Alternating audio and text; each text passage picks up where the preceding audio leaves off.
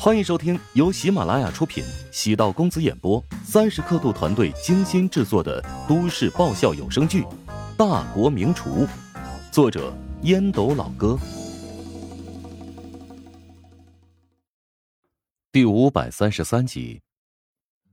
本次交流会最大的黑马，西班牙人何塞的状态最为轻松。他在做菜的时候，竟然哼起了歌。将现场的竞技气氛冲淡。何塞对自己此次能进入决赛已经非常满意。对他而言，现在的任务就是享受烹饪美食的快乐。除了这个平台，很难遇到这么多顶级的食材。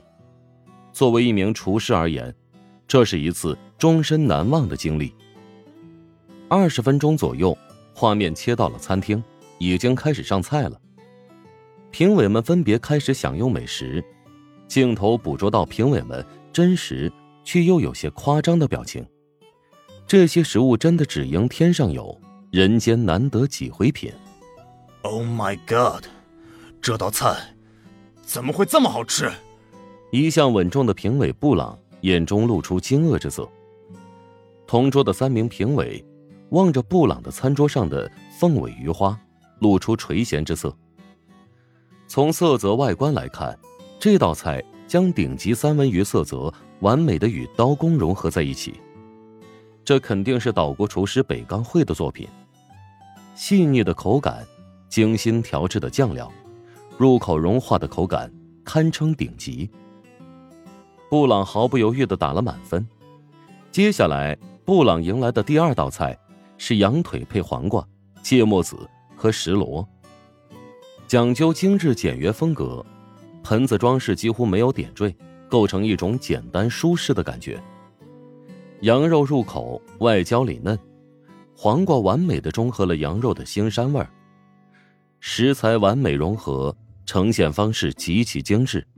不出意外，这是西班牙厨师何塞的作品。布朗思前想后，给了九分。比起凤尾鱼花的极致口感。西班牙厨师的作品似乎还有些稚嫩，但稚嫩中透着清新，没有太多的匠气。接下来的第四道菜和第五道菜都让布朗有些失望。与何塞和北冈会的差距太明显了。终于，在第六道菜遇到了眼前一亮的感觉：玉带大虾，把传统虾球做成牡丹的形状，配上鱼子酱。棕色盘子里的大虾被炸得金黄焦脆，细密的金色鱼子酱撒在大虾之上，简单明快，却又带着让人无法拒绝的香味儿。用刀叉取出一块，小心翼翼的切割放入口中。布朗脸部表情变得丰富起来，吃起来很有脆感，虾肉保持得很鲜嫩，吃起来。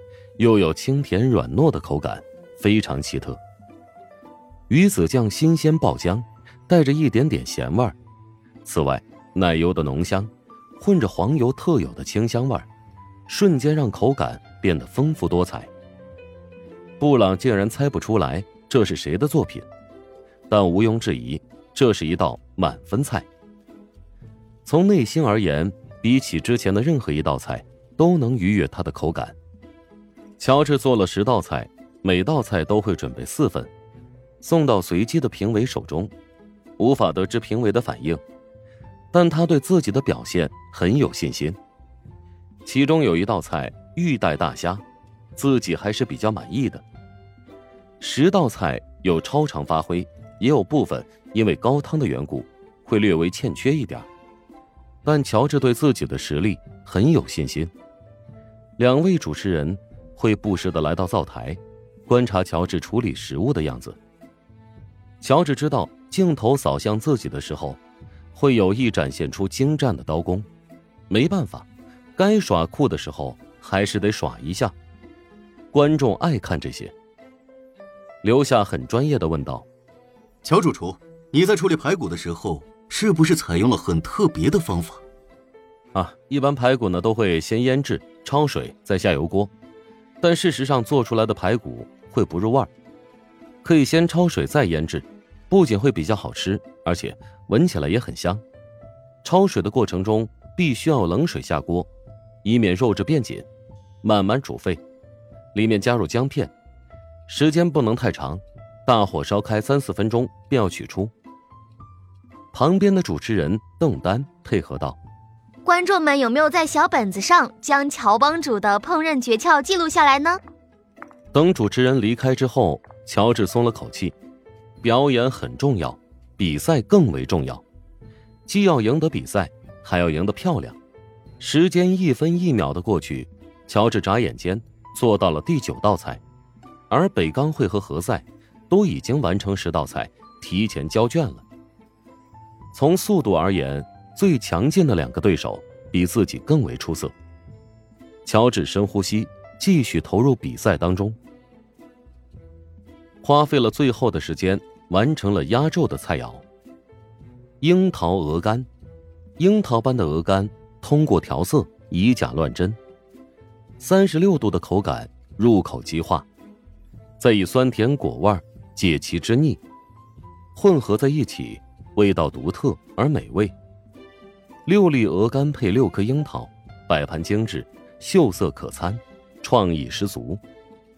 这道菜端上之后，品尝到这道菜的厨师瞬间吃完了盘子里面的食物，同时站起身，举手鼓掌。他们为这个还保留神秘的厨师由衷喝彩。一个半小时的时间，稍瞬即逝。主评委宣读结果，从第十名开始往前报告，所有人都捏了一把汗，观众们都不想在前面听到乔治和吴林峰的名字。当第四名吴林峰被主持人爆出，传来遗憾的声音，既有些失落，也有些期待。前三名当中，仅剩下了乔治一人，大家都是华夏人，自然希望乔治和吴林峰。都能跻身三甲。媒体席内，乔治果然进入前三了。这场比试没有那么多悬念，但为什么我还是这么紧张啊？